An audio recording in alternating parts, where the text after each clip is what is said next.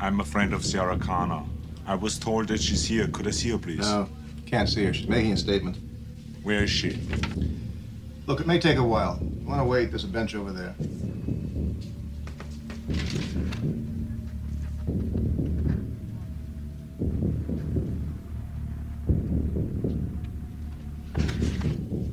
I'll be back.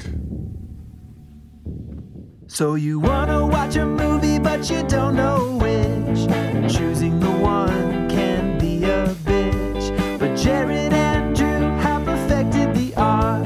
So sit back, relax, and trust the dart. It's Dartboard Movie Night. What's going on, everyone? I'm Drew, And I'm Jared. and welcome to Dartboard Movie Night, the podcast where we put 20 movies on a board, throw a dart at it, and let the fates decide. This week, I am getting an opportunity to knock off one of the biggest shamers I've got.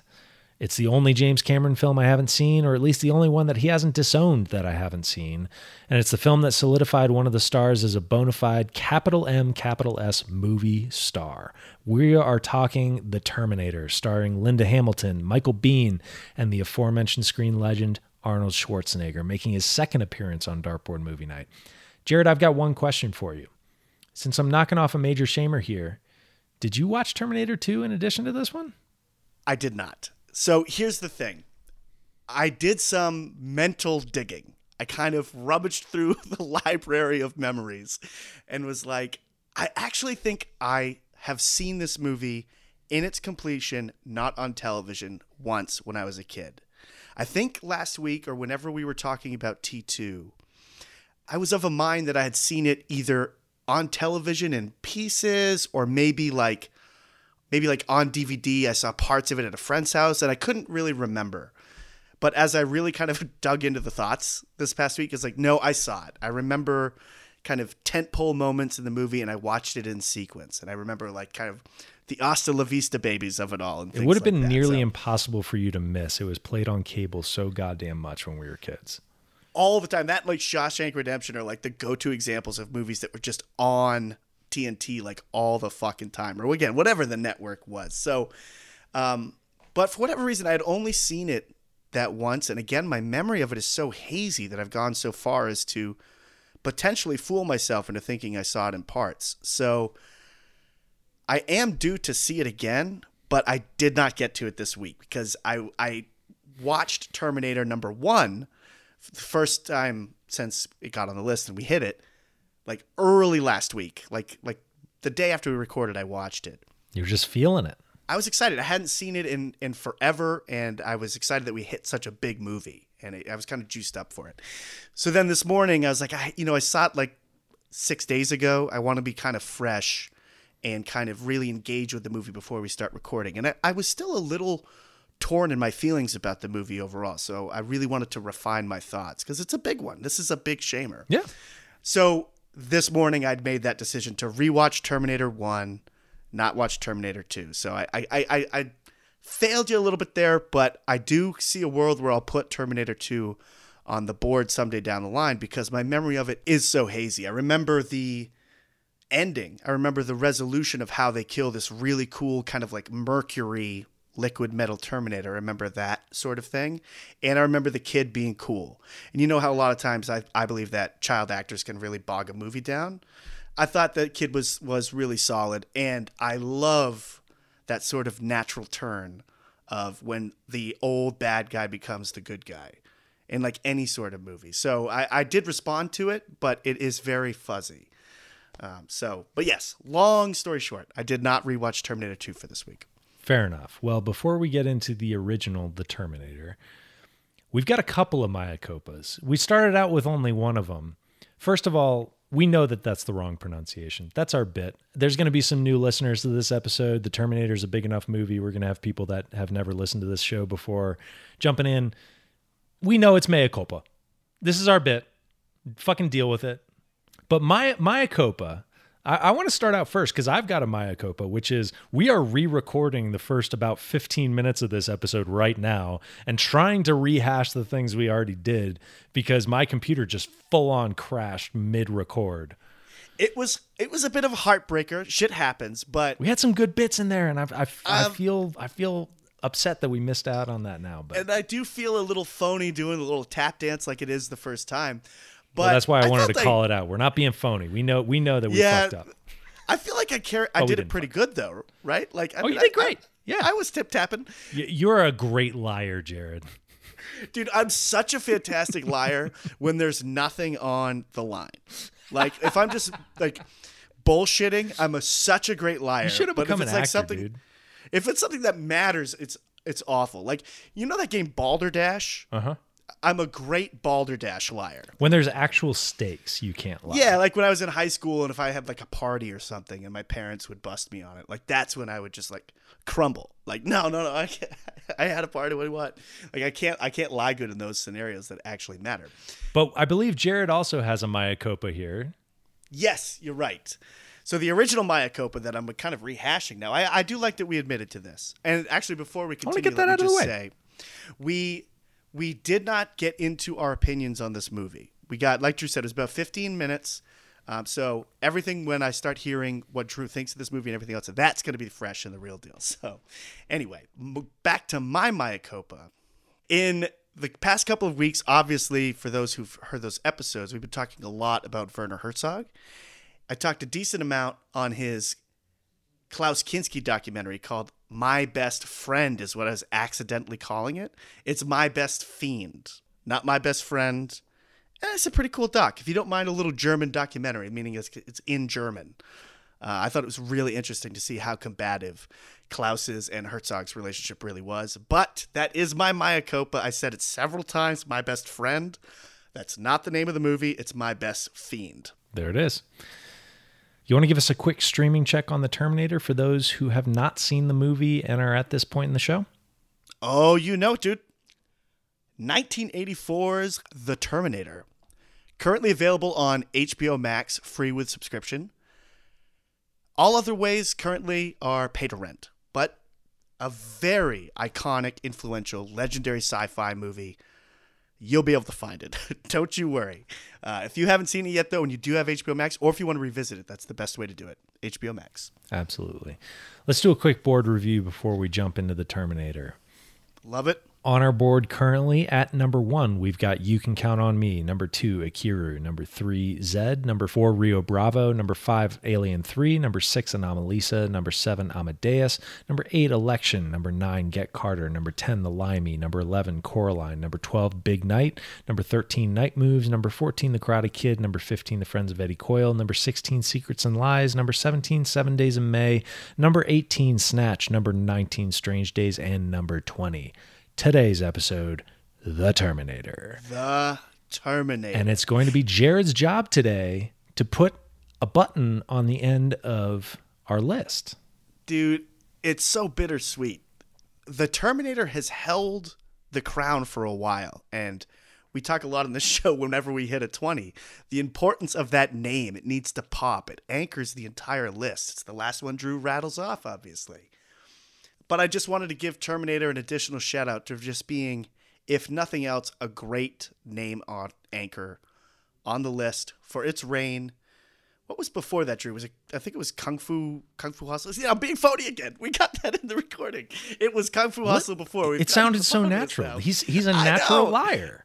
Dude, I should be an actor, man. What am I doing? Fucking con man over here. Why are you not in like the? you should be joining Danny Ocean on his next heist. I can eat a lot, so I could maybe replace Brad Pitt. Just be in the back chewing on sandwiches. and Little, bullshitting. downgrade in terms of looks. Let's be real. That's true. But Uh, a little. almost every almost every human being on the planet would be. So Yeah. I think you're in good company there. So anyway, yeah, I was just lying again. We know this. The last 20 was Kung Fu Hustle. That was a great 20. And before that was the OG, The Ballad of Cable Hogue, which was one of mine. Uh, Kung Fu Hustle and The Terminator were both Drew choices. But 20's got a long lineage of, of good names. And I'm going to try my best at the end of this episode to put on a new one with a juicy name attached. Have you put thought into it? Have you thought about this up to this week? Significant. Okay, okay. I, I had a movie kind of rattling them out around in my head for, I would say, the last three weeks, four weeks. And I think it's a solid name. And there's an actor in there who I know you and I both love. I don't know if you've seen this movie. We'll we'll discuss when we get there. Uh, but I think the name is strong enough, and it's something I do want to see, and it's got a lot of context. But that will be kind of post our Terminator chat. But now I believe Drew, we're kind of blistering into uncharted territories, kind of recording oh, wise. Brave new worlds that we're we're we're taking our our first steps into. for real. Well, I will repeat this one last thing, and then it's for real, for real. So normally when we hit a movie that's not a huge flick, the question is how this get on the board. This is a shamer. This is a huge shamer Of mine, I should say. of of Drew's. Yes, exactly.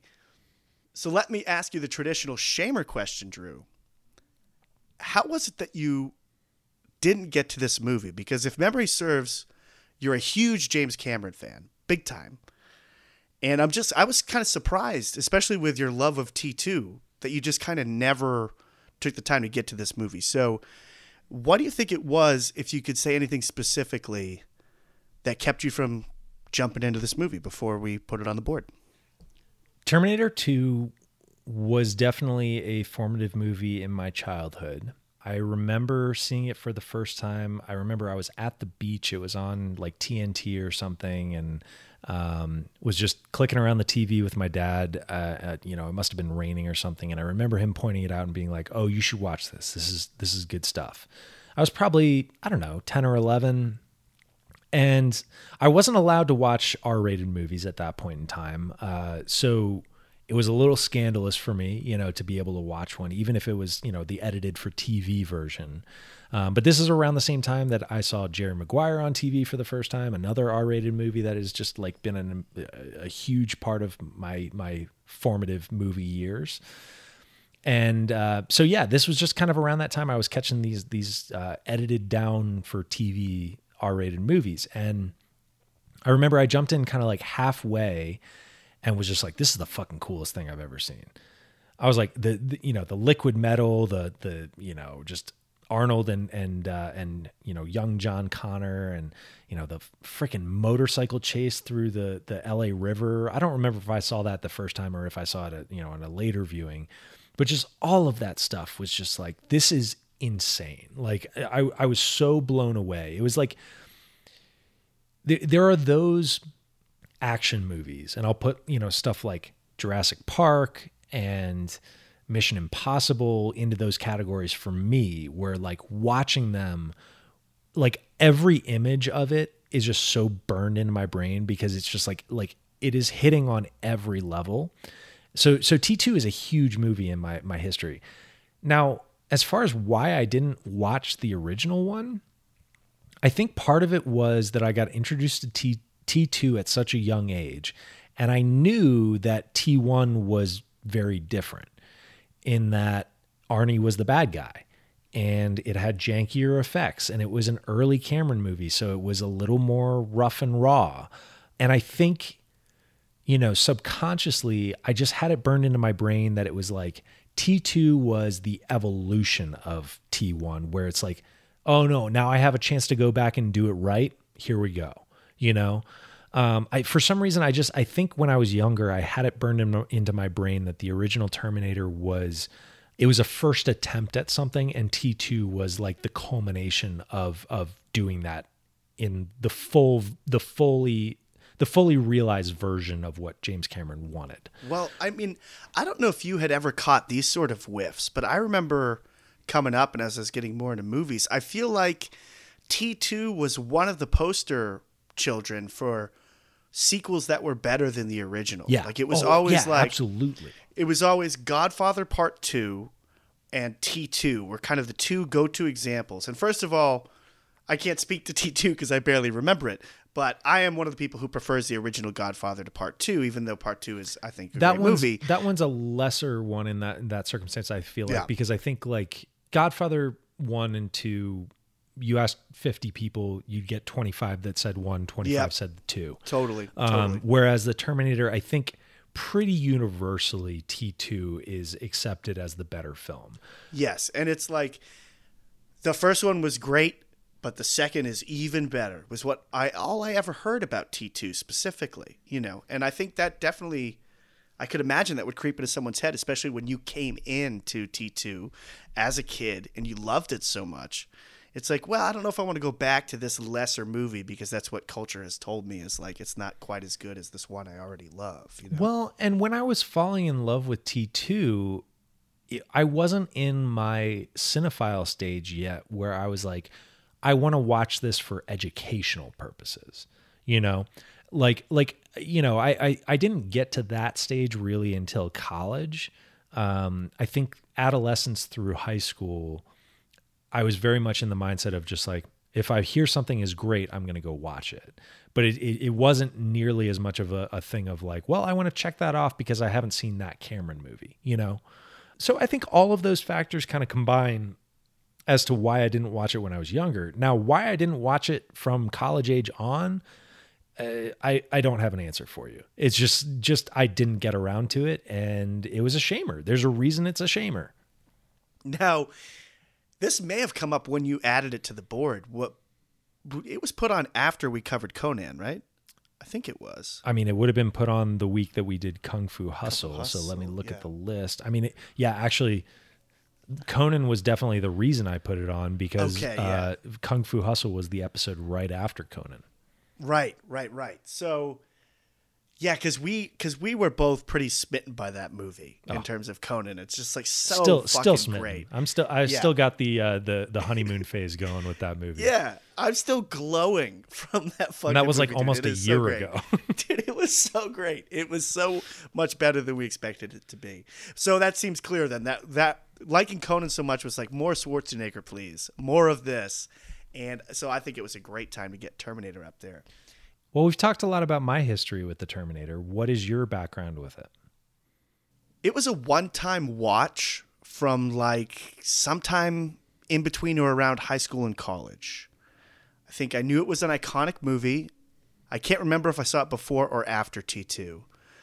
And I watched it on DVD and I was like, yeah, this was good. I liked this.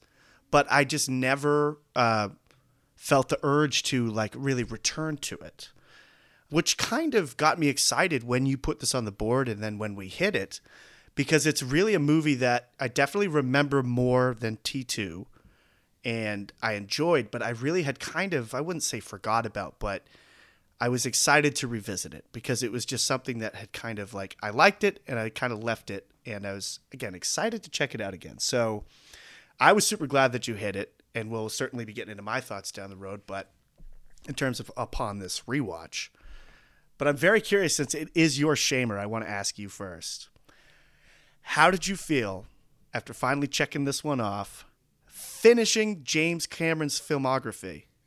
How did you feel about The Terminator? Before I say how I felt about it, I want to clarify in terms of my viewing of James Cameron. The only one that I have not seen is Piranha 2 The Spawning. But the reason for that is because James Cameron has disowned that movie. He was removed as filmmaker, uh, like, you know, three quarters of the way through through shooting that movie, and he was never allowed into the editing bay. So that that that is not his movie that that you can watch at this point. I mean, he filmed a lot of it, but yeah. Anyway, that's I just wanted to clarify that. I've seen everything else he's done, and I loved it. I mean, it, it it's it's not T two. T two is a fucking perfect movie masterpiece. Um, it's not Aliens level for me. It's not Titanic level, but I mean, we're talking about some of the best films ever made. Like you know, when you're talking about relative scale, yeah, it's it's on the lower end probably of my Cameron list, but the dude like does not make bad movies. Like my my least favorite Cameron movie is probably True Lies, and even that movie is is fucking great.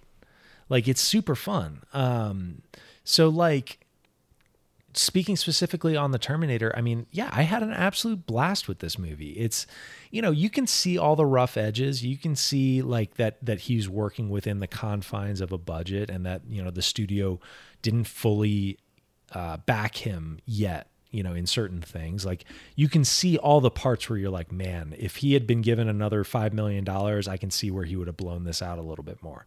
But even still, like you know, it's so interesting when you watch a film from early in a filmmaker's career to see like how have they evolved you know how have they changed we've covered a few first time films on on the podcast and I think we've we've talked about, you know, some really great ones.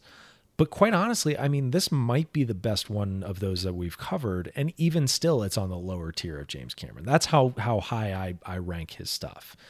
But you know, I I think with this movie, you're seeing a filmmaker that's coming out of the womb fully formed. You know, like all of the elements are there. The the construction of his action sequences, even though it's a little more raw, he doesn't, you know, have maybe the time or the budget to get every angle on every, you know, action scene that he wants.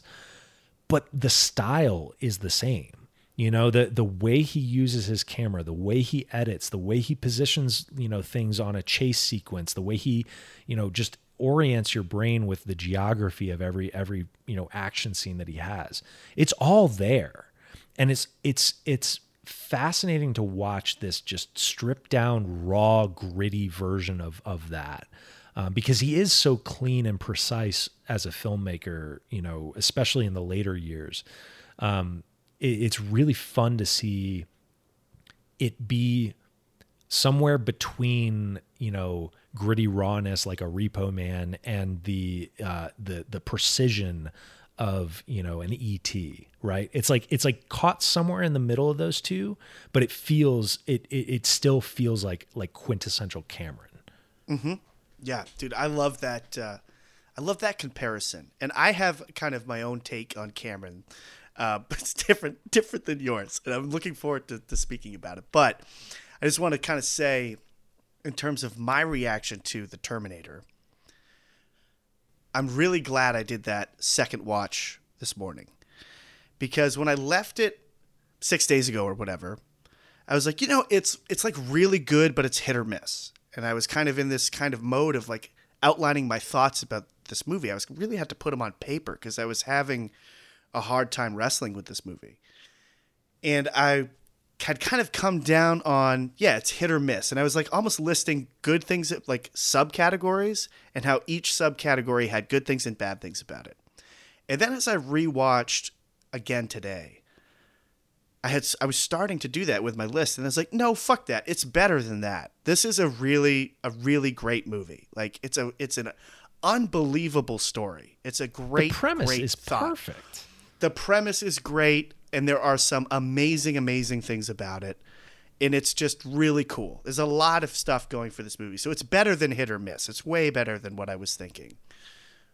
That said, whatever it, means to be a masterpiece, I don't think it's that. I think there is some kind of like it's flawed. There's some flaws and there's some things that are very of its time. And I'm not even speaking to the effects necessarily because that can get a pass. And some of the effects in this movie are great, also, to be clear. especially for Um, the budget level they were working at. Yeah, for sure. But uh, there are other kind of mini kind of nitpicks and hangups that we'll discuss as we kind of explore our, our opinions on this movie together. But overall, I was like, no, it's better than what I was thinking. It's a really cool, really cool movie. And maybe my favorite Arnold performance, which is saying a lot. Whoa. Like, like when I really start to pay attention to what he's doing physically in this movie, it is so impressive to me. And it's I'm like, I think it's almost from an acting standpoint underrated what he's doing here physically. Uh, I I completely agree, but what I will say is you need to rewatch T2 for that part alone because T2 is the perfection of that. Okay, that's cool. I, I do need to revisit that. I, I, I Because. I, mean, I think we're on the same page. You're kind of talking about just the way that he embodies this, you know, cyborg humanoid thing, um, and and you know the roboticness of some of the stuff, but still the the very you know precise, you know, movements Yes. and everything.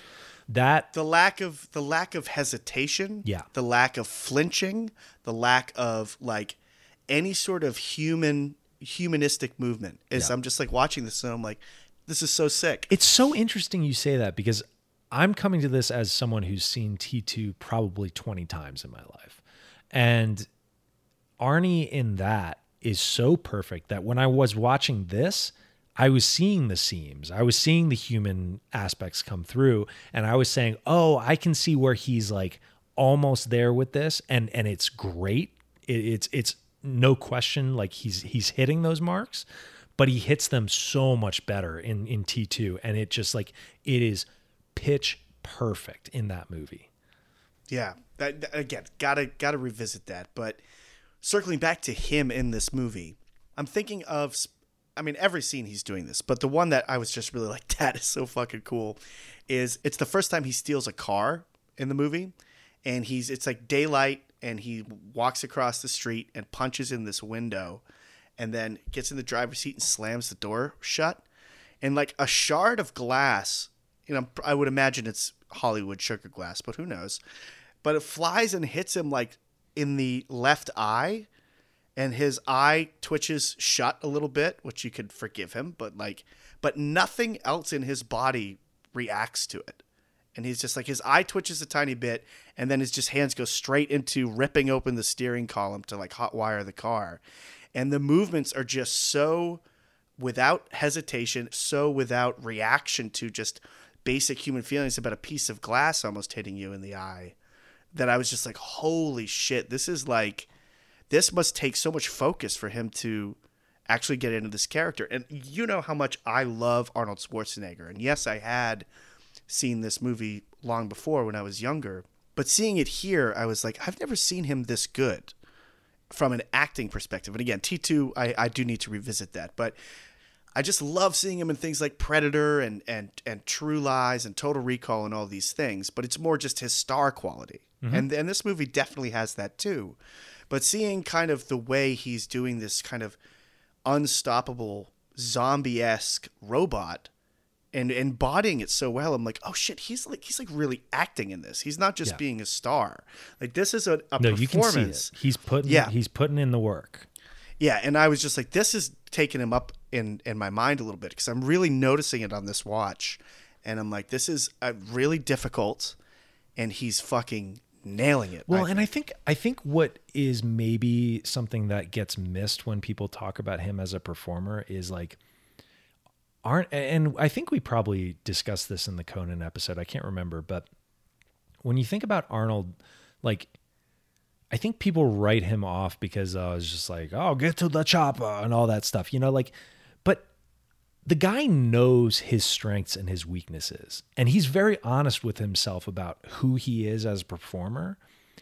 And to see him, like, like I watched a few like you know kind of special featuresy things on YouTube and stuff before we recorded, and you can really see how he he saw the value in it. He's like, "Oh, okay, I, there's something for me to play here." Like like he knows what he can bring to that character and just the confidence that it takes to be able to a recognize your flaws and your shortcomings and b recognize your strengths and then c go ahead and like know exactly how to position yourself to to maximize those The- like he he's so fucking smart as a as a performer. And people do not give him credit for that nearly enough yeah, for him being like, I could do that, or no, I shouldn't do that. Uh, this is more my, this is more in my wheelhouse, and he does take risks too. I mean, he's done comedies and all sorts of different things. Like he's not, oh, he, he's far from a one trick pony, but he definitely seems to have a good read on himself and what he would be a good fit for. But I mean, even when we're talking about the comedies that he's in, he understands what is funny about him and what he can, how he can subvert his image to to make it funny. And like that, that sort of self awareness in a movie star is pretty rare. You know, I don't, I don't think there are. I mean, you know, Hanks, I can think of a f- yeah. I mean, Hanks is in there. I would say Tom Cruise is in there. Like people that just know what they bring to the screen and are able to use that to their advantage, as opposed to just being thrown into something and trying to make the best of it and like hoping that it works. It feels like those guys really like pick their projects specifically to fit their own skill set, which I think is a an, an, an, an underappreciated aspect of, of great movie stars. Mm-hmm. Yeah, yeah, I think so. And it's funny because we also can give movie stars a hard time on this show for being too protective of their image. Absolutely. And, when, and we're not saying that about Schwarzenegger because we're just saying he recognizes where he fits in good and where he can stretch himself, but he's very down to make fun of himself and he doesn't take himself too seriously. Yeah. But he is just so Well- great at from in terms of again from physical performance in this role. I was shocked at how I'm not just swooned by the Arnold of it all, like I normally am, like something like Predator. I'm just like really paying attention. I'm like, he's really fucking going for it here, and he's doing a great job. It's really fascinating also to consider that when so when Cameron was getting this movie off the ground, one of the contingencies that the studio put on it was you have to put a movie star at the center of it. You have to find some some name that that can be at the center. And Arnold was one of those guys that got thrown out as a potential one. I mean, he was coming off of Conan the Barbarian. He, you know, had Pumping Iron in the late 70s. Like he was a major figure in pop culture if, even if he wasn't a movie star quite quite yet. Household name for sure Absolutely. at this point. And so Cameron met with Schwarzenegger, but originally he was meeting with him about the Kyle Reese part. The idea of Schwarzenegger looking at this and being like, well, I see the value in in this, but I I don't think that's right for me. I think this is is actually right for me, which is kind of what came out of that meeting between Cameron and, and Schwarzenegger. And by all accounts, I, by Cameron's own account, he went into that meeting intending to scuttle the meeting because he was like, "No, I don't want Arnold Schwarzenegger in my movie. That's that he's not right for that character." And he's right that he wasn't right for the Kyle Reese character, but he just he he hadn't put the pieces together you know, as to to who would be the Terminator and how how much that physical presence would bring to that character. Because originally, you know, Cameron was thinking about Lance Henriksen, who later was uh, Bishop in Aliens and and has a small part in this as one of the cops. He was the guy that that Cameron kind of had in his mind as the Terminator, which is so vastly different than who Arnold Schwarzenegger is. But it's one of those those amazing moments in movie history where two forces of nature met each other and and just something clicked and and they just they they put it into motion and and the rest is history you know it's crazy to think about It's so it's so cool because I had heard, I think a very similar and pretty much the same story you had heard that Schwarzenegger read the script. He's like, I want to be the Terminator. I don't want to be this Reese guy because again, that was the idea. And then they had this meeting together, and then they left the meeting. And I guess both independently, Schwarzenegger had already had the thought, but Cameron left the meeting, and they didn't say they didn't express this to each other in the meeting. But Cameron left being like he should be the Terminator, and Schwarzenegger already had that in mind, and it's like such a good switch. It kind of reminds me of Pineapple Express. Like originally, Oh, yeah. Great Seth call. Rogen was going to be the dopey drug dealer, Mm-hmm. and James Franco was going to be the the kind of deadbeat who was embarrassed of their friendship. And they and they had the decision independently of each other. James Franco was like, "I want to play Seth's part," and I guess Judd Apatow and Seth Rogen had in like a separate room had that conversation too. Yeah. And they decided to switch the roles, and it's like one of the great you know, in that pantheon, same with the Terminator, of like a great decision because that is definitely the way Pineapple Express should be. It's so much funnier that both James Franco and Seth Rogen are somewhat able to go against their public images at the time and, and play in a different sandbox that was kind of a new space for them. And that movie is fucking great. By the weirdly the the terminator reversal makes way more sense than that one does Yes, on, on paper like true. if you That's like true. before you've seen the movie you're like well okay well schwarzenegger should be the giant killing machine obviously but like you know the pineapple express one is like well of course you have seth rogen as the the drug dealer and and james franco as the straight man that's just obvious that's what you do and but the, but you know in motion it's just like oh well i wouldn't have this any other way Yeah, dude, it's so funny. And also, like, kind of in aid of what we're talking about with like Schwarzenegger's career seeming to be kind of guided by angels to some degree. Really cool choice to be on the heels from Conan, where he is mostly heroic character. I mean, he is barbaric in that film, but he is definitely the person we're all rooting for when we're watching it. And then make the kind of cool career choice to be like, no, I want to be the villain in this movie. And he is a fucking great villain in this movie to the point where when I was watching it the other day, I was like, oh, this is barely a science fiction movie. This is a slasher film. Uh, yeah, This is a hor- this is a horror film. and that's what Cameron set out to do. And we'll we'll talk about that more kind of on the development of the the movie.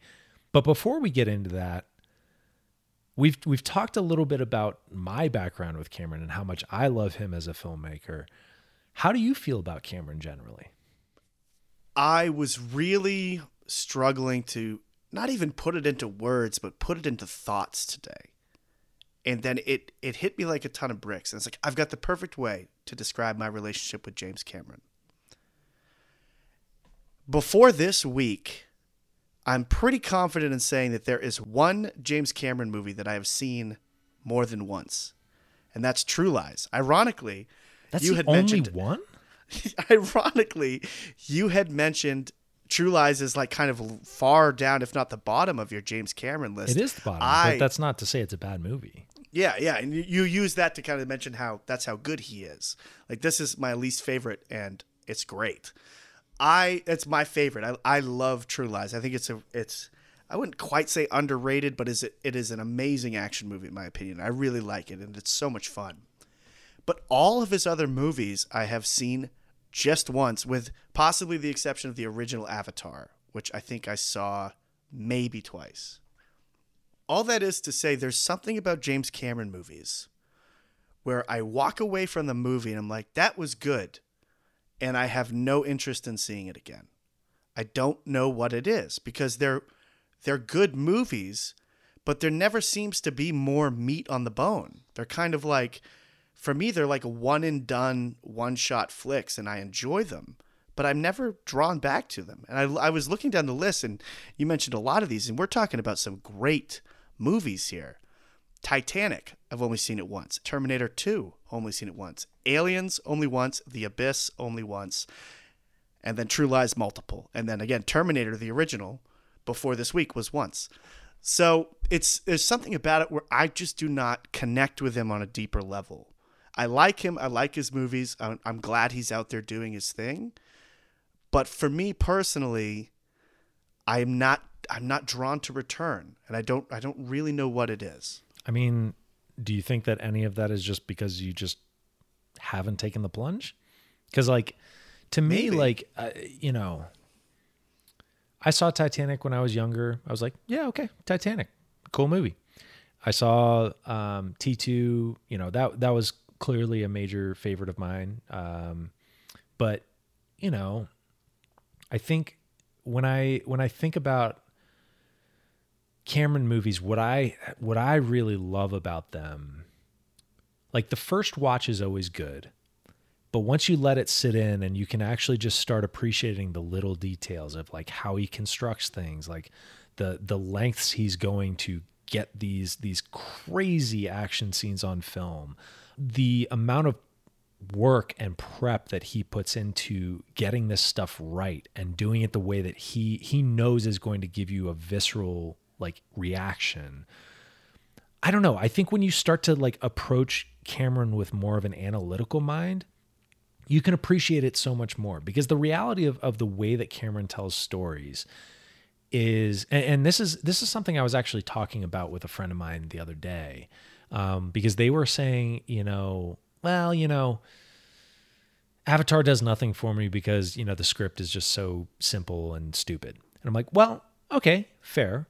I mean, that uh, Avatar, mm, from a, a script standpoint, is Pocahontas in space. Cool, like very simple. But the simplicity of that story is allowing your brain the latitude to absorb all the other information going on in it. And what I mean by that is like he's doing. I, I think Titanic. Titanic is my favorite of his. Um, that might be a slightly unpopular opinion, but I think Titanic is one of the greatest films ever made. Um, and everyone knocks that movie for the romance. I defend it f- specifically for the romance, and I will say I am backed by one, the one and only William Goldman, who some people consider like the greatest script doctor, you know, screenwriter of all time. Goldman, when Titanic came out and people were kind of knocking it for having a very simplistic, basic romance, was like, no, no, no, no, no. You're you're missing the point. Structurally, this movie is fucking pitch perfect. It is hitting, you know, in terms of like how you structure an action movie screenplay, you know, how you you position the emotional beats, like where you put the different like beats of the story. It's it's immaculate you could watch that movie on mute or just with only the music and you would never miss a moment of what's happening in the story. And that's intentional because he wants you to stop focusing on the story. He doesn't want to blow your hair back with with the story and how crazy and convoluted it is and you know, oh, this is like, you know, a generation defining romance. No, he doesn't give a shit about that. That is a tool to deliver the the massive scale action that he's trying to deliver. So when people knock him for that stuff, I'm like, guys, you realize that's intentional, right? Like that is a choice he is making. He knows what he's doing with that. So he's like intentionally watering things down to Absolutely. deliver action set pieces. Is that commendable though? Why not have complicated and interesting characters? I think it absolutely is. When you see the action sequences that he puts on film, they are so They're much more captivating than anything anyone else is doing. He's above Spielberg in that category. Unquestionably, in my opinion. Uh, I don't know if I'd go there. And I'm not saying you're wrong. I'm just saying for me, I don't know if I would agree with this. when you watch the ship sinking in Titanic, Spielberg has never done anything like Dude, that. that is one of the coolest things I have ever seen. So I will I will agree with you to some degree there because I remember after I saw Titanic, I had a Lego pirate ship set. It was probably two feet long, and all the pieces had fallen off. And at this point, more or less, it was just the hull of the ship. And I would tip it up on its side and play with my Legos like just like Titanic because I thought it was just the coolest fucking thing I've ever seen. This ship going kind of almost straight up out of the water and people falling, and it's just one of the most exciting uh, set pieces I've ever seen. So I will, I do, I get what you're saying here, and I get where you're coming from, but you know how I am kind of, I tend to be drawn to complicated characters or characters who are hard to pin Okay, down. but- It's like, can you, can you name? And again, I've only seen many of these movies once, but where are any characters of complication? They're also black and white, and every single movie that I can think of Yeah. with him, it's like these are the good guys, these are the bad guys. I mean, they're almost like they have the the the depth of characters of like Disney movies. And I, I guess ironically, because Well, what's some the of them are problem with Disney that? movies. Disney movies are great. They're they're great, but I'm just saying. I think that's one of Beauty the and reasons the I Beast is simple as fuck. That's the greatest animated movie ever made. I think I think uh, that's why I don't return to them because they are simple and they're they're not. But you don't think the spectacle is worth returning for? I mean, apparently not because I I've these movies have been since first watch in my life for uh, over a decade, and I never have felt the urge to, to see them again. You haven't felt the urge, but you haven't tried. That's my point. Like yeah, but I haven't avoided them either. You know, no, I just but, haven't but been I think, enticed. I think I think if you take the academic approach, if you go, okay, let me just let me just do this. Let me just see how this affects me now. Because now now that we've like done this podcast for a while, like you've been thinking about movies in a much more analytical way than you probably have in a long time. I think it would be worth revisiting and seeing if that changes your opinion on it. Because it it, it really is it's incredible. And like, look, like in the pre-show, we were talking about Indiana Jones. The new Indiana Jones just came out, and uh, you know, we had, we both had uh, slightly mixed opinions. I think you were higher on it than me for sure, but um, but we were talking about you know, kind of Raiders of the Lost Ark and just how strong uh, uh, Spielberg's you know action filmmaking is in that. And I think that movie's a miracle, but that's like a one of a kind kind of thing. Like, I think if you're comparing you know Cameron to every Marvel movie that's ever been made. oh yeah, way better. He's he's And those he's are- far and away above all of that shit. And those are also kind of simple morality tales too. There's not a lot. That's of what I'm saying. those Like characters that's either. in, But- that's the category so- that he's competing against. so at least Cameron is delivering elevated set pieces, and I and and I get what you're saying too, that his films from a story perspective are kind of vehicles for the set pieces, and he he is going to dazzle you in an amazing way. Yeah, that's the cracker for the cheese that is the the Um, yeah. action. But I just I kind of wonder if it needs to be that way, if it has to be so binary, like he needs to choose set pieces. Well, I don't think it needs to be necessarily, but I do think like like your brain can only absorb so much and when he is throwing that much spectacle at you, I think it is like necessary to strip it down to to kind of its its bare parts, its basic parts. Um and I think I think you know even Spielberg really does I mean he does that like you know Jurassic Park's my favorite movie of all time and I think that that is the best balance of action to heady sci-fi to you know character that's ever been put to screen but even in that movie characters are pretty one-dimensional you you really think about it and i mean like yes Alan Grant goes on an arc, but I mean, characters are going on arcs in Cameron movies too.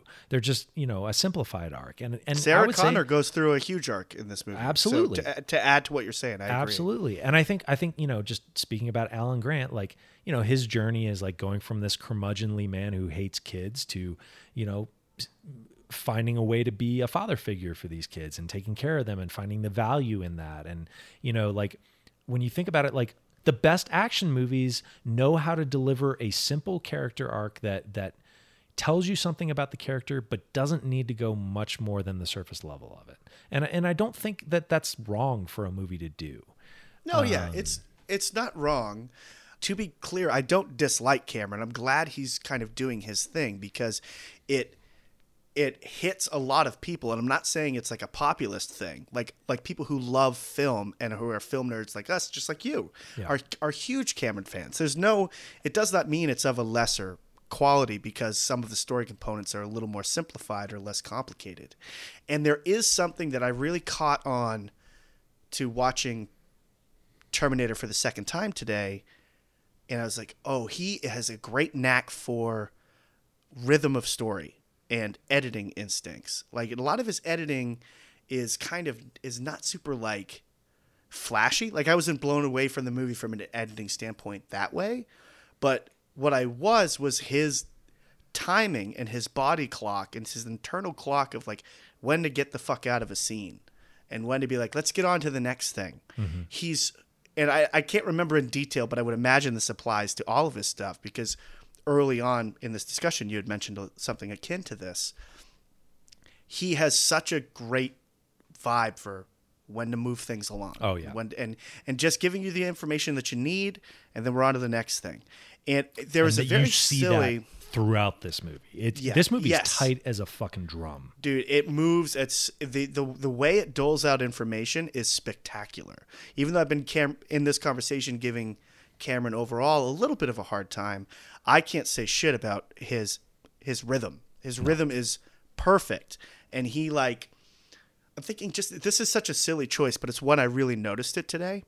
Do you remember when they arrive to that hotel before uh, the Terminator, I guess I'll call him instead of Schwarzenegger, but before the Terminator impersonates Sarah Connor's mother on the phone, they get to this hotel and they're going to check in, and we see that dog there, and they request uh, a room with a kitchen, and they pay for that, and then it's just like right from there, we're in the ho- we're in the room, like that. That's all we needed to see there, and actually, in somewhat ironic way, we don't really need to to know that they need a kitchen. I don't believe that comes up from a story perspective, but point being like i just love when he decides to take you to the next space and into the next thing and he seems to have such a good vibe for that because you know as a filmmaker you're you must be thinking like well how do we want to get from here to in the room we could we could show them walking we could do a walk and talk we could do anything and he just seems to be like no we, we go we go to the room next and we, that's and that's when we go Yeah. so and I don't, I don't think that's movie has- groundbreaking stuff by any means. No, but it's but it's just it's good. really fucking competent filmmaking. Yeah, and it's lean and it's it is very it's the information you need. It's delivered in an interesting way. And then, hey, what's the next thing you need to follow this story? Here we and again, it's very it, like you're saying, it's very basic, but he does it very very well. And this movie kind of illuminated that for me in terms of how I view him. I was like, "Oh, this there is no wasted space in this movie." there's a lot of filmmakers I adore where they can go fart around on a on, a, on an emotional tangent for 15 minutes, and sometimes I hate that, sometimes I love it.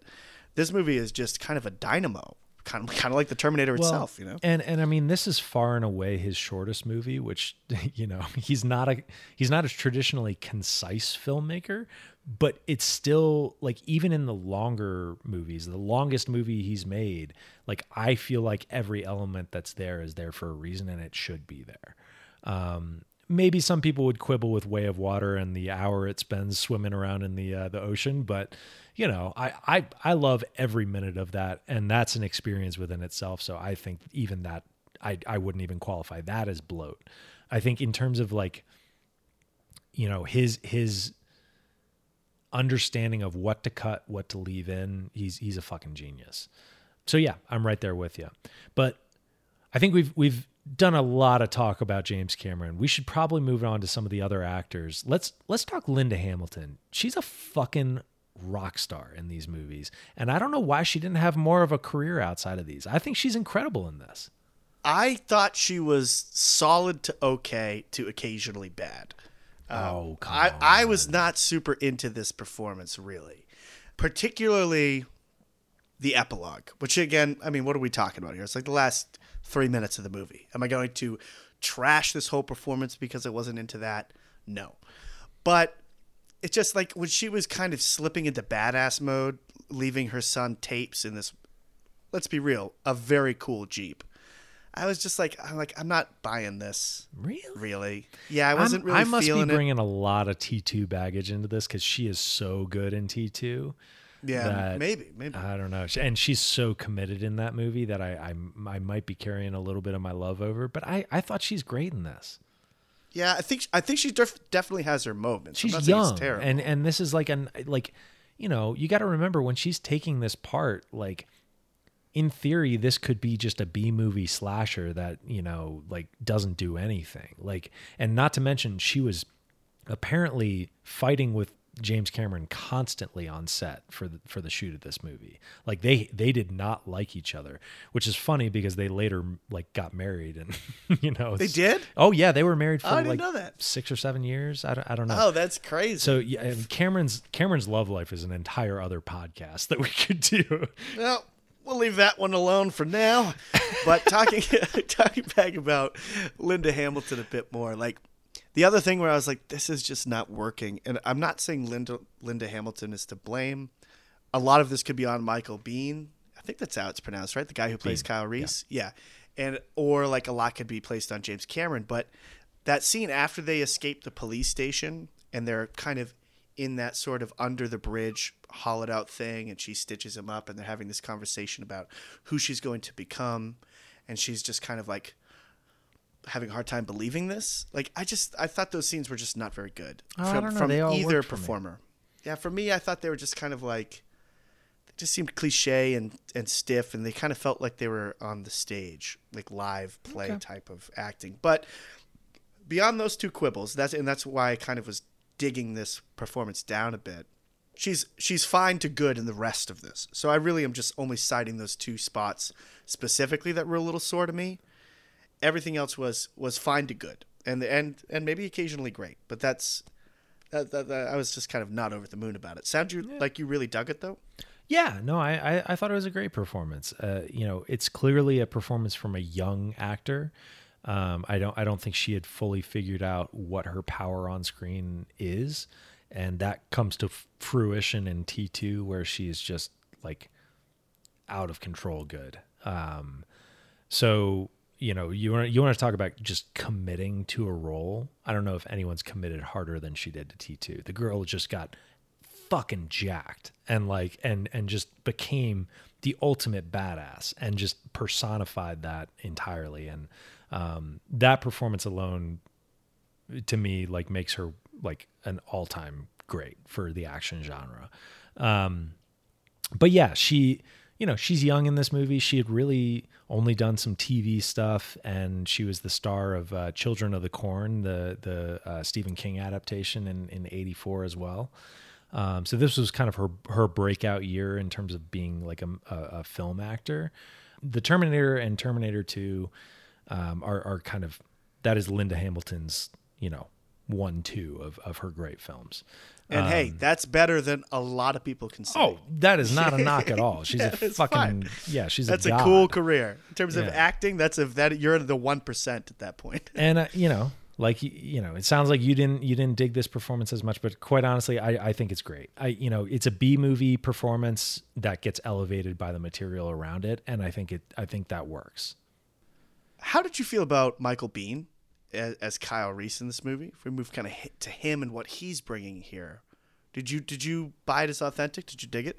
michael biehn i do not mind him as an actor but he's certainly not someone that has ever registered with me as like movie star charisma you know I think far and away his best performance that I've seen, and uh, you know, note I'll, I'll note that I'm not like well viewed on his filmography because he he did a lot of B movie acting. He was not like never really became a major star outside of Cameron stuff, but his role in Aliens, I think he knocks out of the park.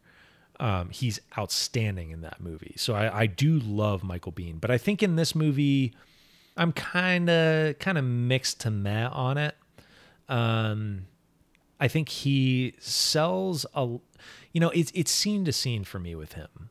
I think I think there are points where he really sells it. I think he really sells the desperation, you know, angle of, of that character and just like how like like he he does a great job of communicating the stakes in that way. It's the kind of role where I'm like I'm I'm reading alternate casting rumors and I'm like, oh yeah, I could see that guy playing that character. Oh yeah, okay, I could see that. You know, like like it's one of those.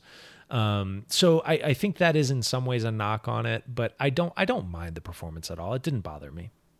I think I completely agree with you. I don't think I have a single word to disagree. So why why rehash? But yeah, I, I'll just say one example of like the security footage in the police station when he's getting interviewed by the psychiatrist, and he kind of is like breaking down a little bit. It's like we don't have time. It's like that. That's an example of when he's like good.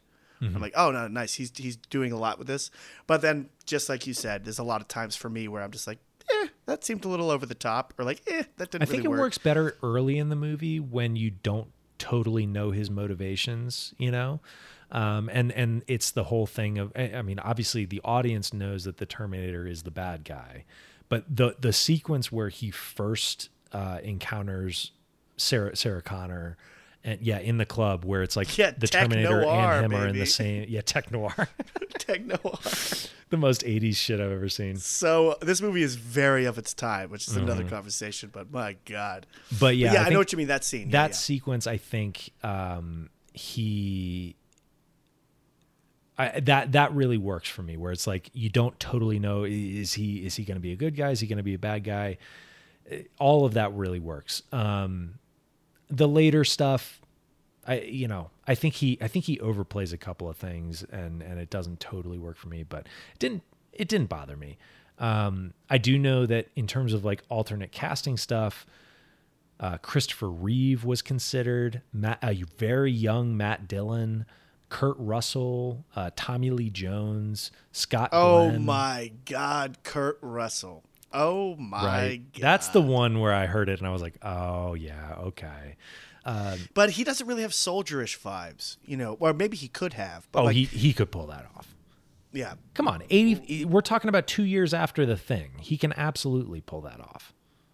that is one thing that I think that Michael Biehn is kind of doing well in this is he does have that sort of rigid military vibe and he does kind of bring through the fact that like he's been through some shit and has actually never seen a day without warfare in it most likely. So he does have that sort of over excessive seriousness mm-hmm. that someone coming from that situation would have. And i'm actually wondering even though how, who doesn't love fucking kurt russell he's always almost always the coolest guy in the room. And, and i wonder if he would be able to kind of project that sort of fractured mentality Sure. that requires extreme structure oh shit i just lost power I'm losing Jared. Fuck.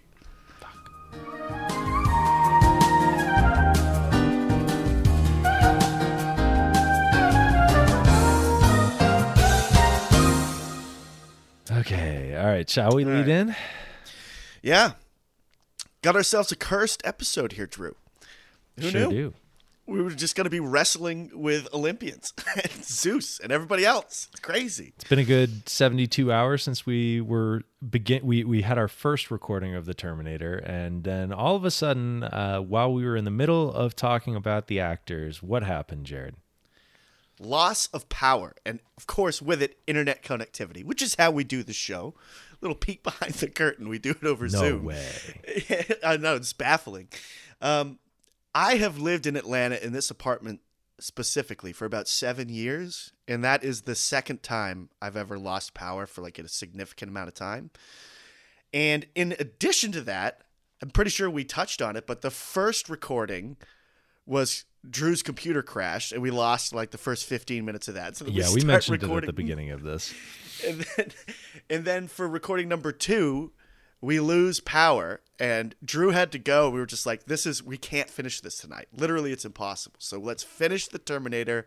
We'll get back into it." So this is kind of our attempt to remember where we were, and I'm pretty sure we were kind of rounding the bend on the actors. If we want to kind of pick it up there, if that sounds good to you, Drew. Yeah, yeah. I mean, we talked about Linda Hamilton and, and Michael Biehn, and but let's let's talk about you know some of the side characters in this movie because they're, you know there are definitely a few highlights. Uh, you know, I think one of the first ones that I would want to highlight personally would be Paul Winfield as Traxler, who's like the main police detective who's who's kind of on the case.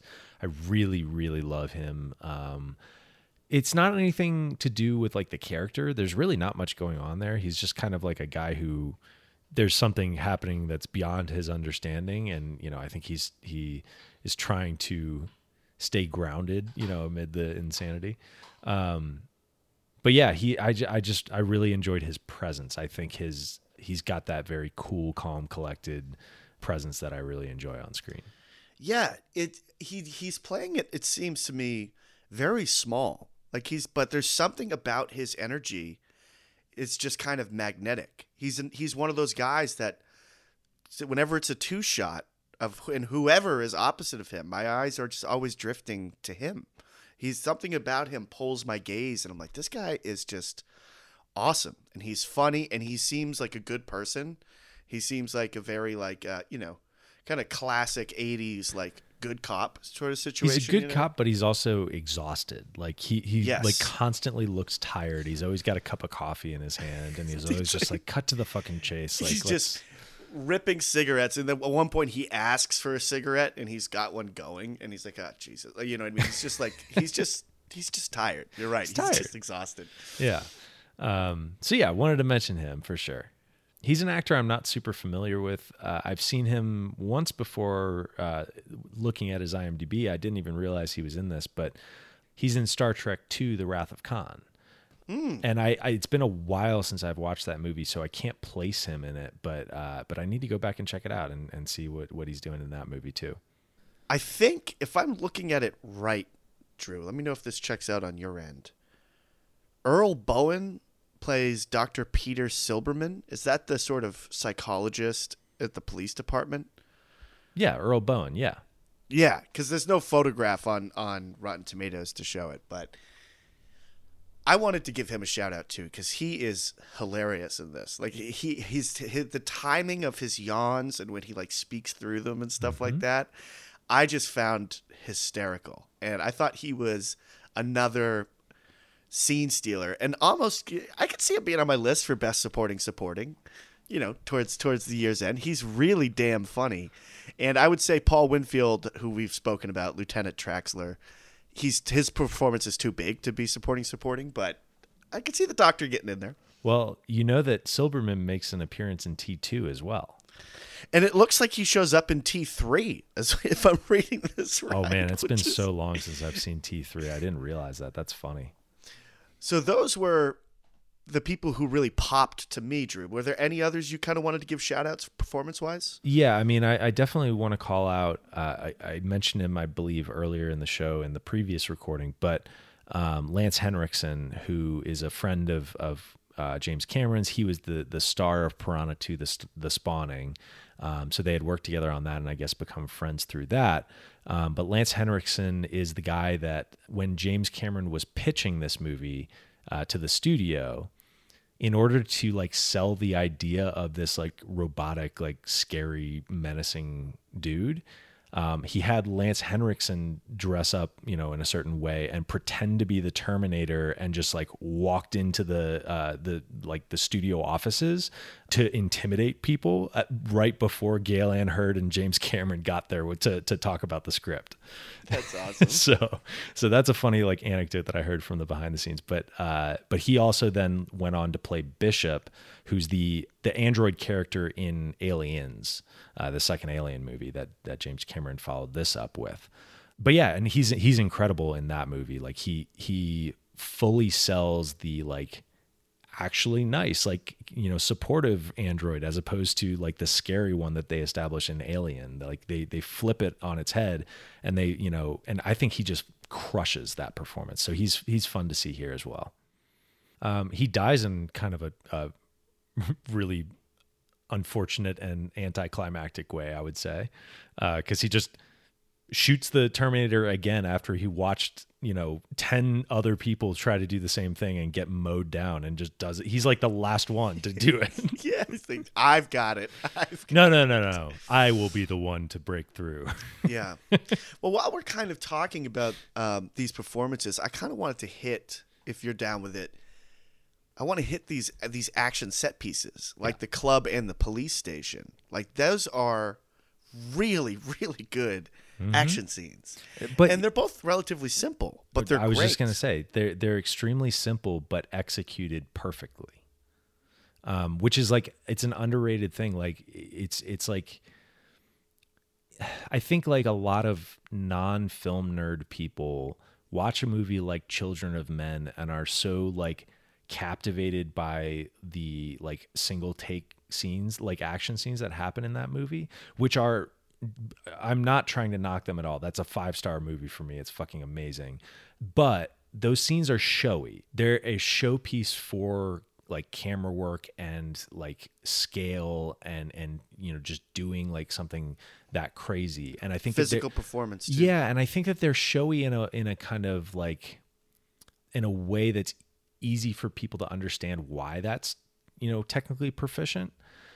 Whereas like you watch something simple like these action scenes we're talking about, and they're so simple, and and he's doing nothing showy with the the camera, but the editing and the rhythm of it and the way that uh, you know the characters move through the environment, it's it's all so calculated and precise that it's like this is the kind of stuff I wish people like appreciated more when they watch these kind of you know scenes because it it's it's almost more technically impressive to me than doing what Cuarón does in, in Children of Men. I totally get what you're saying. Like this sort of like hyper lean, efficient, great visual storytelling, editing choices, boom, boom, boom. This is what propels the action. This is what we're showing in this shot. We're going to cut to this. We're going to cut to that. That is a little um, undervalued by some. I agree. Yeah, and I think I think the best example of that is the the car chase stuff that he does. I think it all is so coherent and like you understand the geography of all of those scenes every time so well. And he's like, I feel like that's where Cameron is already fully formed when he's making this movie, as opposed to like, you know, the the club scene and the the police station attack scene. They're both really really well done. But when you watch where he goes with that same kind of scene in T2 and, and other, you know, movies like True Lies and whatnot, like you see how he perfected that over time more. Like he got better as he went. Whereas like the car chase stuff to me is exactly what he does in future movies and it's just perfect. Like all the like low to the ground camera angles, like the the there's something about how he moves a camera when when he's working with vehicles that I just find so fucking satisfying to the eye. Mm, yeah. Yeah, He's a beast. I do have one sort of nitpick though. Hmm. The sort of clima- like the pre-climactic action set piece, which is in my opinion the whole like truck thing, the mm-hmm. tanker. Something about that just doesn't really it's not exciting to me. Did you did you react to that scene of like wow, fuck yeah, like or or anything like that? I mean, I, I guess I can kind of see it. I, it. It's it's slower paced than some of the other stuff, um, but I, I no, I, I didn't have a problem with it, especially because I think like you see some other stuff in there that is so cool like in terms of the effects work in that scene. I think that's what grabs my eye there so it doesn't really maybe bother me as much. Like i'm thinking about like the prosthetics and the like like anim- the uh, animatronic arnold that they're using in there. Like it it works. And like i mean in hd you can see a little bit of the seams but it looks fucking good. Um and i mean that's credit to stan winston for sure um, you know, who later went on to do like the T Rex and Jurassic Park and stuff like that. He's a legend. But also, there's a green screen shot of when the tanker explodes and Linda Hamilton is kind of running away from it. That is so fucking good. It, it's better than I mean. We were talking yes the, the, on the last recording, like in the pre-chat about uh, Indiana Jones and the Dial of Destiny, which you know I was pointing out like how fucking awful some of the green screen work is in that movie. This is far superior to that, and it's 1984 on a cheapo budget and his first time directing like that, or well, first time directing something where he actually like had full control, and like that is so fucking impressive to me. It looks great. Dude, Dial of Destiny, you have no excuse. it is None. 2022, 2023. I, whenever I'm it trying to when you made imagine like movie. Jim Cameron sitting in a screening room watching Dial of Destiny and just being like, no, no, no. Why? Dude, if you want a little bit of fun, a little side note, I've started doing this and I'm enjoying it. If you want to just kind of keep knocking Dial of Destiny down a peg, whenever you talk about it, just insert a different brand of soap in place of Dial. like, it's pretty funny. The Dove of Destiny. Zest of Destiny. the Irish Spring of Destiny. Irish Spring of Destiny. I love it. Yeah, I don't know. I, I, there's something about even green screen shot aside. There's something about that kind of climactic tanker scene that just doesn't really do it for me. Like it's like, oh, he steals this truck. I will. I agree with you. The, the effects work on Arnold's face in that truck looks great because I I thought it was Arnold just with really great makeup. And if it's not Arnold and if it's animatronic Arnold, like both are equally impressive to me. Well, you know? so when they shoot him from the side where you can see the the hole in his cheek and the you know the uh, metal parts, that's the the the animatronic you know thing. Um, there's a co- the shot where he gets into the tanker and says "Get out." That's obviously Arnold himself, but um, but I think pretty much everything after that is not, which is that's really impressive. Yeah, they're both they're both awesome. And but then thinking about this the solution is like I'll throw a stick of dynamite in the tailpipe and the truck blows up. I don't know. I don't really know what I'm asking the movie to do. Like it's fine, but something about it just was kind of it just felt kind of eh. But anyway. No, that's fair. Um, did you? I mean, did you like like the stuff in the uh, warehouse when they're fighting at the end? No. Like I didn't. The further okay, so you just don't like Yeah. the kind of the kind of climactic stuff in this. movie. Yeah, for for whatever reason the last 10 minutes get kind of watch checky for me where I'm just like, okay, we kind of see where this is going. I also think that Kyle Reese's death is a little anticlimactic as well. She just kind of rolls agree. him over and he's he's dead now. Um and also, get on your feet, soldier, is a terrible line. Oh my God, when she says that to him when he's like strong, get on your feet, soldier. It's like, oh, dude, I'm going to throw up on the desk. So bad. Uh, so yeah, it kind of for me the movie a little bit falls apart for for the closing ten minutes, which is funny because that's kind of a huge criticism. But in some ways, like everything that has led to those ten minutes has been really quite strong in many ways. You gotta admit though that your terminated fucker is one of the best like you know kill kill shot lines you've ever heard. I guess. I mean, it's it's okay. Come on, nothing man, wrong with dude, that's cheesy like sci-fi fun, man. Come on, get off your high horse, you jackass. Leave those lines for the movie stars, you know. But Oh, uh, no, it's fine. She It's- kills it's- that it's line. fine. It's iconic. Your Terminated fucker is an iconic line, Dude, I have seen that scene like clipped out so many times before I watched this movie. Like I knew that line. For me, I mean, obviously, "I'll Be Back" is a huge. We'll, we'll talk about "I'll Be Back." That's by far the biggest one. for yeah. sure. Well, we'll to stay kind of in the whole whole kind of warehouse ending. It's a good solution for how you actually dispatch this Terminator, and it is cool how it again returns, if it even ever left, to this horror movie idea, like this a relentless robot just kind of pursuing. It, and it is it, it is effective in that way, and just like every ounce of it is still trying to come for you. You know what I mean? Like all that shit is like is cool and it's fine. How do we feel about how much slack are you cutting the effects work of the robot in motion when it's like a, a long shot? And oh, you're like, talking about like the stop motion animation the that stop they do motion. for that. Yeah. Um, I mean, it's it's not the best. It's it's clearly done on the cheap. I think that when you when you have the uh, animatronic robot, it works a lot better.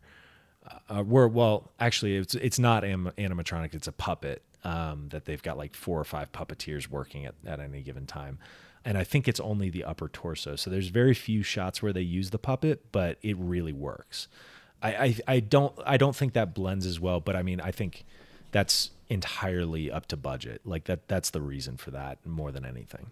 Yeah, and I think it's just like it is what it is. In terms of lighting, like the visual aspect, I think works. Like it, it, it works within its environment. It's just that the movements themselves are a little herky jerky. Yeah, it's pretty herky jerky, and it is just kind of, it just kind of looks a little shitty. But you need it because you need to show the speed of movement, which the puppet can't really capture. And I agree, the puppet work is awesome. Like when we get in close, we see the foot, the footsteps, and we, we the robots like taking up, the Terminator's like taking up the screen. Like mm-hmm. all that shit is is great. And I'm like, yeah, this looks awesome.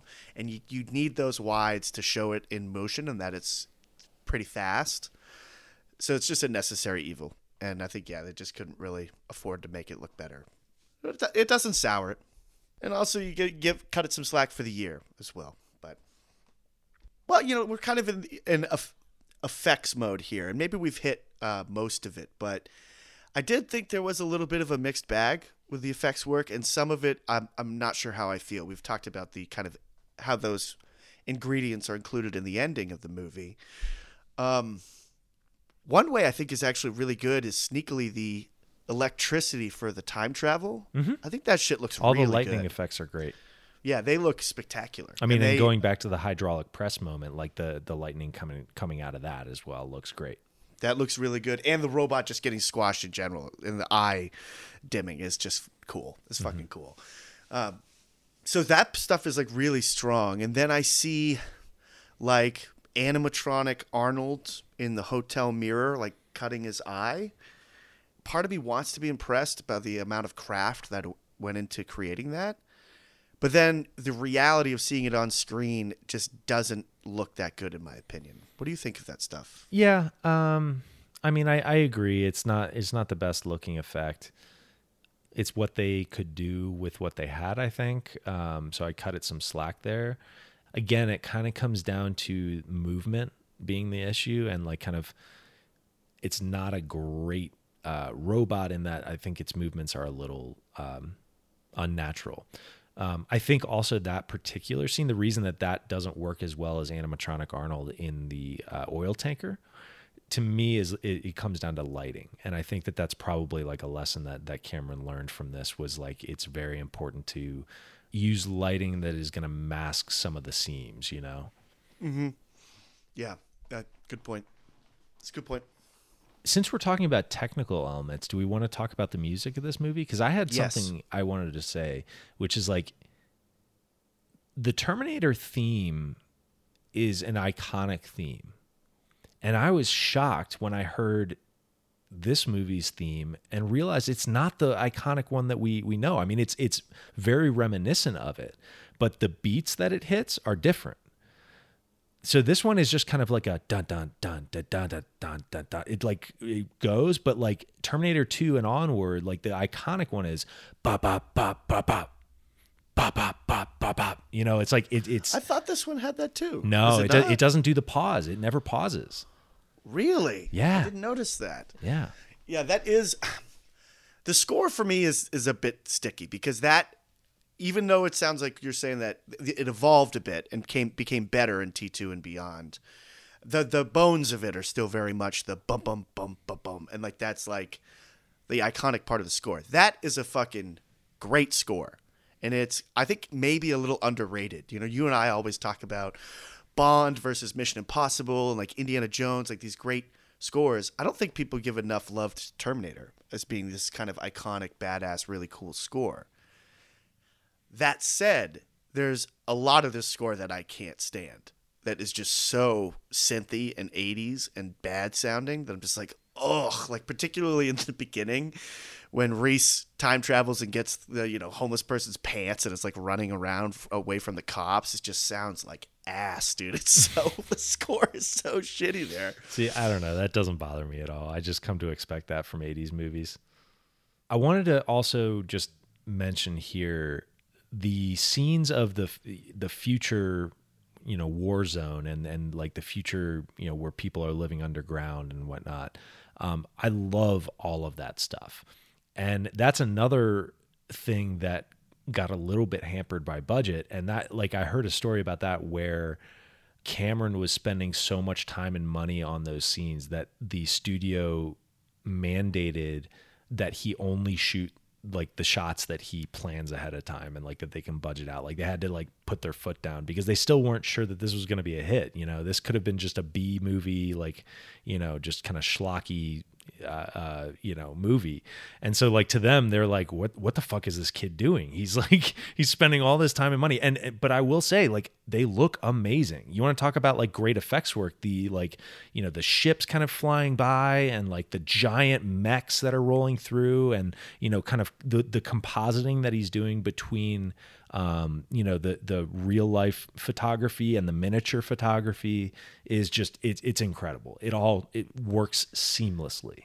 and it all just builds and fleshes out the world in such an interesting way because we really don't spend much time there but it's very well thought out and very well crafted. And i'm so glad you brought it up from an effects category because i completely agree. Uh, you know I'm watching it on the blu-ray and i'm like dude this shit looks great. The ships and everything just like you said i'm right there with you. Fucking awesome. And then when we go to that flashback when the terminator shows up and the dogs start barking and shit like that's just a cool the, the world building is great there. There's those people like watching the tv and we realize it's just like a fireplace that they've kind of fashioned. And and you can tell that they probably stripped every piece of metal and everything that was useful out of the tv and it's just the hollow box now. And it's like there's a lot that's told to you just in that few seconds worth of footage you know? It's really and and like uh, every shot of this future shit is kind of like that you know Yeah, and it's not effects work, but I do love the whole scene of the uh, the first, you know, human passing Terminator that that kind of goes into that tunnel and starts killing. That's the most horrific scene in the movie for me. Oof. Yeah. For me, the most horror horror scene in the movie is Sarah Connor's friend's boyfriend. And she's like sure. she's like dancing in the kitchen listening to the music. It's very Michael Myers in Halloween. Yes. That's like straight up like a Friday the thirteenth type of like scene where Yeah, well, I mean, when he was writing the script, uh, Cameron was heavily influenced by Carpenter. Um, you know, with Awesome. with, uh, Halloween. I could see it. He's credited that. So That's that's sick. And it's just like, yeah, it's like but I get what you're saying too. The other scene in the future is also like super horrific. And it made me think The like glowing kind of eyes in the dark. The glowing Oh, eyes so with that good. machine gun is just so crazy. And it made me think like, why do they make these fucking Terminators like the biggest dudes? Wouldn't that be so easy to spot? Like everyone's malnourished and shit like that. And it's like, ah, Cameron was one step ahead of me. That's what they do in T two. T two is well, like he a also didn't looking intend person. on that. I mean, the the when you look at the alternate castings for the Terminator, they were going for you know smaller, more you know Robert Patrick sized uh, uh, kind of Terminators as opposed to the hulking you know monster of of uh, Arnold Schwarzenegger. Um, like some of the alternate castings that I saw on uh, Wikipedia, so you know take it with a grain of salt. Salt Um, grain. Salt grain. They did. They did mention Sylvester Stallone as as someone that he was interested in. Um, that I, I guess he must have actually turned it down, but they also offered it to Mel Gibson, and Mel Gibson is coming off of you know the Road Warrior and stuff. He's like in his you know, I mean, not that he was ever like a giant hulking mass, but he like he was still kind of in his younger, more svelte action hero days. Yeah. Yeah. Um, Svelte Gibson. um, but um, I just it's a bit of a nitpick, but I do wish that the Terminator in the future that shows up and goes on that rampage was like not an Arnold body type, because I think it would have projected the idea better within this film looking at it from like a bottle perspective is like let's pretend this is all we have i think it would have reinforced the idea that you don't know what they look like they could look like anybody and so i wish it wasn't this hulking you know yeah. Lou Ferrigno type, you know. Yeah, but that's all absolutely. right. It's just minor minor thing. I am such a sucker. You want to get to me, Drew? Any director, any filmmaker out there, there is a very simple. There are several simple keys to my heart. One of them is has always been and probably will forever be someone jumping into a truck with a turret on it and shooting at something that's chasing them. Like is just always the coolest fucking thing to me. Hmm. Especially when the thing chasing them is like a helicopter or in flight like it is in this movie, you know, some sort of death drone. Like a pickup truck rumbling through wreckage and someone just like on the turret like preferably shouting while they're firing. That would be even better. Is just has always seemed like the coolest fucking thing to me since I was a wee fucking rat, and now it's just it remains. I still think it's so fucking cool. So let me ask you this: Does the the get some guy in in uh, Full Metal Jacket is that uh, are you into that guy that, as well? He's not in a car. He's in a he's in a helicopter. Does that count? True. that's a shamer of mine. Good God, man! I have not seen Full Metal Jacket. It'll get up there. It'll get up there. But and I'll re- we'll revisit it whenever you know eight months We from do now. we do need to get a Kubrick up there at some point. Yeah. So uh, and that would be a great one because it came up in conversation last night at a party I was at, and I was just like, kind of shy, sh- classic shamer. I didn't. I couldn't even say it. I'm I'm sick of the ridicule. And the, the, the, the, the thumbs down in the middle of the Coliseum. Like I don't I don't want to even mention it anymore. So that's that's the sign of a shamer. It comes up at a party and you just kind of cr- cover your penis with your hands and shy away. So uh, anyway, uh, so yeah, turret shots, and we'll revisit it whenever we get to that. But I, I'm a sucker for it. Um, That's cool. yeah, It, it looks good. It- that guy gets absolutely wrecked uh, when the car crashes. But yeah, I want to talk about. I'll be back. If you're ready to get into this, Sure. Because it is. I mean, it's. I can't imagine this is going to be a ten minutes worth of ch- of chat about this because it's not mu- that much to say. But it is one of the iconic lines in movie history, in my opinion. And it is so simple. It's really not even that great of a line from a writing perspective. It's fine. But what makes it iconic, in my opinion, is a combination of how it's shot, which is just Schwarzenegger leaning straight into the camera pretty much. And before that, everything seems to be kind of on the side of him leading up to that. And, and I don't mean throughout the whole movie, but in that scene, when in that scene, exactly. Like the shots are kind of like profile right? so it's very jarring when we cut to this kind of lean in close up and the delivery of I'll be back. And I don't think that line is iconic if anybody else does it. I mean, we could think of some other people who maybe could get it close. Maybe Stallone. I know those two get compared so often. But I think you need Arnold to really hit it it just that way. And he fucking crushes it, obviously. He's the Well, reason he- it's an what's funny line. is he didn't even want to say that line. He wanted to say "I will be back" because he was having trouble with the the "al" uh, like sound when when he was uh, you know with his accent, um, and he tried to like change it on the day, and Cameron was like. I won't coach you on the acting. You don't coach me on the directing. Say the line, or say, or on, on the writing. You know, and he and he's like, uh, and and Cameron just knew instinctively that there was something about that phrasing that that would connect and he he's really good at those kind of lines i feel like i mean again you know we've mentioned uh, titanic when we were talking about cameron but like say what you will about some of the lines in that movie but they are iconic you know i'm the king of the world like come on like Yeah, yeah. That is a good line. You're right. Yeah, and he kn- he knows when he like has those like big moments, he's got to get one of those in. And I mean, I think uh, your terminated fucker is another one of them. Yep, yep. I'm not there with you, but I can appreciate the opinion. But going back to the "I'll be back" line, that kind of brings me to maybe a perfect transition to a, a smaller segment of top brutes. We don't want to spend too much time on this, but I We're will going to say take a page out of Cameron's playbook. We're going to do a lean, efficient top route. Absolutely. I love that. Um, but yeah, the I'll be back line leads to Arnold Schwarzenegger barreling, you know, a car through the front of the police station and smashing that dude into the back wall with it. Which is like, and and you want to talk about a, an another really solid special effect. The the dummy that they use, it, it it sells the effect completely. yeah, dude. That is such a good candidate for top brute. Might be mine. I've got one that or two that tussle with it, but that is a great shot. It's a great brute, and I completely agree. The great, great effects work. with that Yeah. dummy. Well, I've got one other uh, top brute that I, I am going to put in contention, but do you have others before I get to that one? Because that one is maybe my my winner. I've got two others, one of which we've already mentioned, so I'll just throw this one out there, which is roommate's boyfriends getting thrashed around by Schwarzenegger is uh, is such a brute, and especially when the girlfriend finally realizes what's happening and he comes he gets thrown through the door and he's just kind of like ragdolling down on the ground. Like that was again like horror movie type of shot and just a top top brute in my opinion. And then i have one other that i'll keep in the chamber because it might be it might be what you're about to say Okay. Well, the one I'm about to say is right in line with the one that won your award at the UNA's last uh, this last 50, um, which is where Dolph Lundgren punches through a scientist's face mask into his head.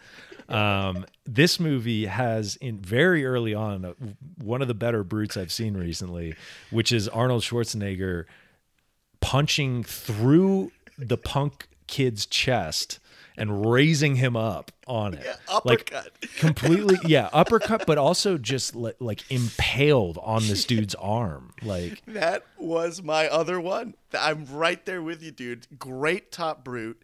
And and it's so clear that the Universal Soldier was paying so many homages to this movie, which is probably no great surprise.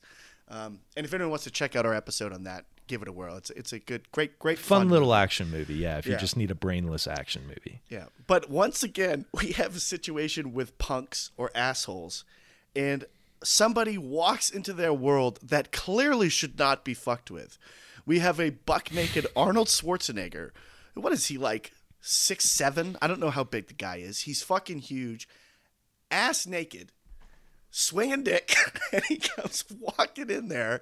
Let's also call out that dick is swinging. That dick is swinging. And Arnie, think that's the Arnie's real deal? packing. Arnie is packing some heat, dude. He- the man was has been given many gifts in life, and we got a glimpse of, of yet another one.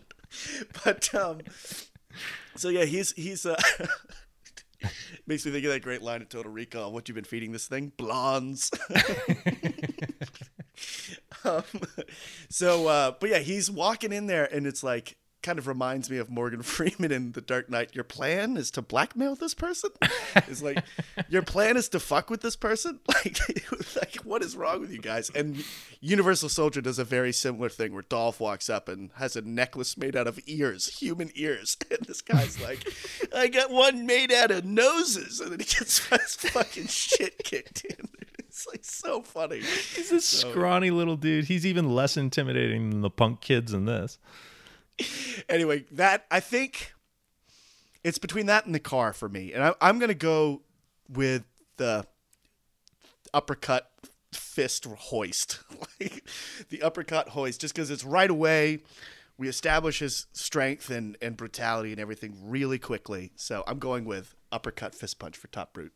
Absolutely, that's mine. Uh, but close, close second to uh, the police guy getting just absolutely obliterated by the car. Yeah, Um, yeah, yeah. That's a heel nipper. So there's our, our cons- clear and concise top roots category for the day. I think we're kind of to the wrap up notes section. Wouldn't you say so? Yeah, I think so too. Just kind of doing one last little look through here. Oh, here's something I wanted to hit. I mentioned how I have some issues with the ending, it just not being as interesting. I'm wondering if part of that is that we lose Arnold. We lose his physicality for the last like 10 minutes because it's just I think full on fair. robot. And I'm not saying that's a mistake. I think it's it's a necessary thing. You really want to see what this uh, force of AI is when it's stripped bare of its of its items. But the, just the reality of that is that we don't get Arnold for about ten minutes. I tend to agree with you, and I kind of wonder if James Cameron also agrees with you because he doesn't make that mistake in T2. He keeps Arnold there for the whole thing, and I think he knows that, um, especially in a, in the mode where Arnie is the good guy, he needs to make sure that that emotionality can be conveyed. You know, like he, like, and and you just can't do that with a, an expressionless, faceless, you know, robot. Yep.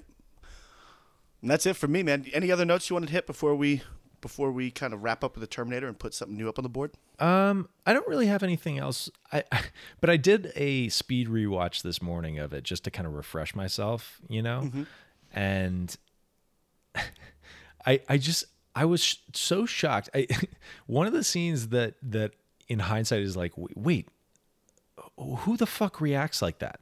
Is um when when Sarah Connor is still at the diner and the news report comes on about another Sarah Connor being being killed. The her coworker brings her over to watch the TV and introduces it by saying, "You're to love this." It's like, what do you so Sarah Connors are being hunted and you think that this is something she wants to hear? like, And um, also, I, I I got a little bit of beef with that diner scene with where she's in the weeds. it's pretty little- over the top. It's a little over the top. We should give you the tip. It's like That's your son just wasted his ice cream. yeah. Like, No, that that's that is not how my father would have reacted. That's a hundred percent Cameron shorthand, you know, like where Yes. he's oversimplifying a little bit. it's a great example of going, oh, this is a person who's never worked in a restaurant. I would I would bet money that James Cameron has never worked in a restaurant because No, just- but he is he was a blue authentic. collar guy. I mean, he he was a trucker for a long time. Oh yeah, no, I'm not saying he's like a silver spooned asshole. I'm just saying um, there's like it's like a coin flip. I feel like half the nation has worked in restaurants at one point in their life, and the other half hasn't. And I've got, a, I think, a good detector for when somebody hasn't. Anybody And, who's know, worked in a restaurant w- knows how to pick those people out too. Yep. And you you see that scene and you're like, I get what you're going for. You're trying to show in the weeds, but it's not really quite like this. It is fine. It doesn't tank the movie or anything. It's fine. Miss, I'm ready to order. Yeah, where I had the beef, I had the it's like that none of, that shit doesn't happen at the same time. but anyway. Well, let's wrap up there on the Terminator and get something new on the board. This is slot number 20, Jared. So this is a big one. It is a big burden and a big choice. And I've been I've been chasing after this movie for a while. And I really hope you haven't seen it. So my father recommended this movie to me. Uh-oh. He Here we said it's weird. He said it's he he did, he remembers it kind of vaguely, but he remembers really liking it and was very kind of off the beaten path. Have you ever heard of Altered States? That's a name that rings a bell, but I don't know anything about it. Fuck yeah. Okay, so I do not know much about it. I did search it. I saw that it is available. It's a movie we could track down. William Hurt is in it, and it's kind of a mind bendy sci fi thing. And I think it's strong enough to be, from a title, a 20. Altered States. Sounds it's a good. It's a good name. I, I Yeah. like it, and it's from 1980, so it's it's early Bill Hurt. I mean, I think that's either the same year or one year before Body Heat. So like that's that's prime Hurt years in my. Oh, yeah. opinion. We're, we're, Hurt is entering his peak, which does not really fade until like 2008. like he's he was peaking for a long time. He's always been great, and it just Oh, seems like a cool movie. I don't know much about it. Um, Yeah, this looks neat. I, I'm, it looks I'm neat, very right? into this. Yeah, cool. Uh, so I, I'm into it. Um, who knows when we'll hit it? it's Obviously, but written by Paddy Chayefsky, what? I didn't know yes. that. Yeah, dude, this is gonna the be sick. writer, the writer behind one of the greatest scripts of all time, Network, wrote this movie. That's amazing. All right, I'm I'm in. Hell yeah. Let, let's fucking do it, dude. Altered States going in at the 20 spot. All right, Altered States from 1980. Let's review the board now with that added. At number one, You Can Count on Me. Number two, Ikiru. Number three, Zed. Number four, Rio Bravo. Number five, Alien 3. Number six, Anomalisa. Number seven, Amadeus. Number eight, Election. Number nine, Get Carter. Number 10, The Limey. Number 11, Coraline. Number 12, Big Night. Number 13, Night Moves. Number 14, The Karate Kid. Number 15, The Friends of Eddie Coyle. Number 16, Secrets and Lies. Number 17, Seven Days of May. Number 18, Snatch. Number 19, Strange Days. And number 20, Altered States. I think it fits, dude. I, I, think I try to put a new spin 20. on, on the intonation there. We'll see Yeah. if that sticks. Well, if the fates have it, you'll have many weeks perhaps to to, to toy with altered states and how you want to hit it. So it'll be fun. But uh, I'm ready to throw this thing. You ready? Let's, Let's find out what it. we're watching. Let's do it.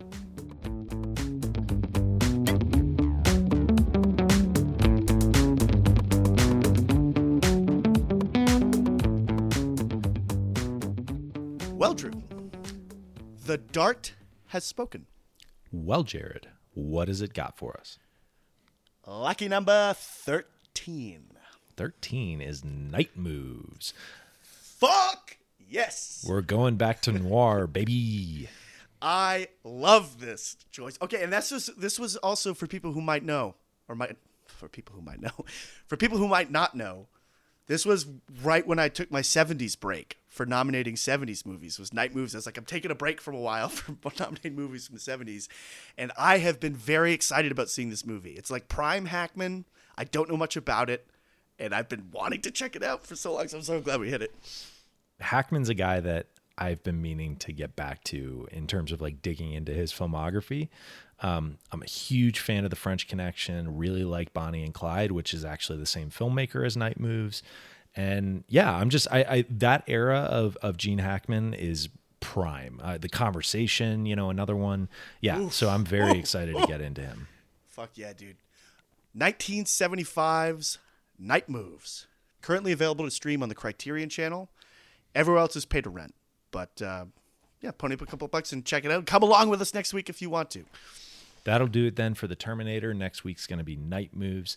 Thank you so much for listening, everybody. Please remember to rate, review, and give us a follow on Apple Podcasts, Spotify, or wherever you like to listen. If you want to keep in touch or give us a recommendation, drop us a line at dartboardmovienight at gmail.com.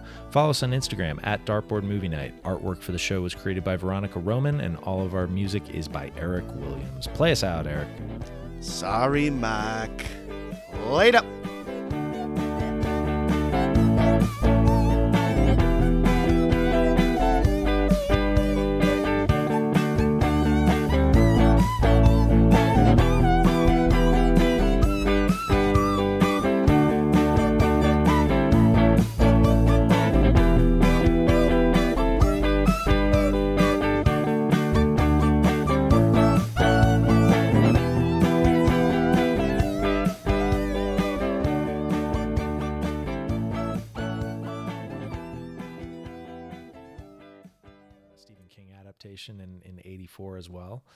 Um, so this was kind of her her breakout year in terms of being like a, a, a film actor. Um, and quite honestly, she never really got the career that I think she deserved. Um, you know, I mean, she had uh, Dante's Peak was was uh, you know a, a decent little uh, action movie in the '90s. Um, she had you know a bunch of like voice roles. it Dante's looks Peak. like and Little. That movie is iconic, man. Dante's Peak is a for banger. anyone who was eight years old when that came out, like me and Jared were, yeah, it was a big deal. Yeah, Um, everyone always gets that confused with what's the other one? Mount something? I can't remember. The Pierce Brosnan. What's the? There's the Pierce one. Well, And then Dante's Peak Volcano is is the That's the, it. the two because Vol- Volcano the is the one where uh, L.A. has a, a volcano erupt underneath it Oh my god. with Tommy Lee Jones and Tommy uh, Lee Jones. There is one of my favorite, I'm like accidentally hilarious things in that movie is uh, they're no they don't really know that the volcano's happening and a like city worker crawls out of the sewer on fire from the lava and nobody knows what's happening. And he like rolls over and his last words before he dies are hot. He just says hot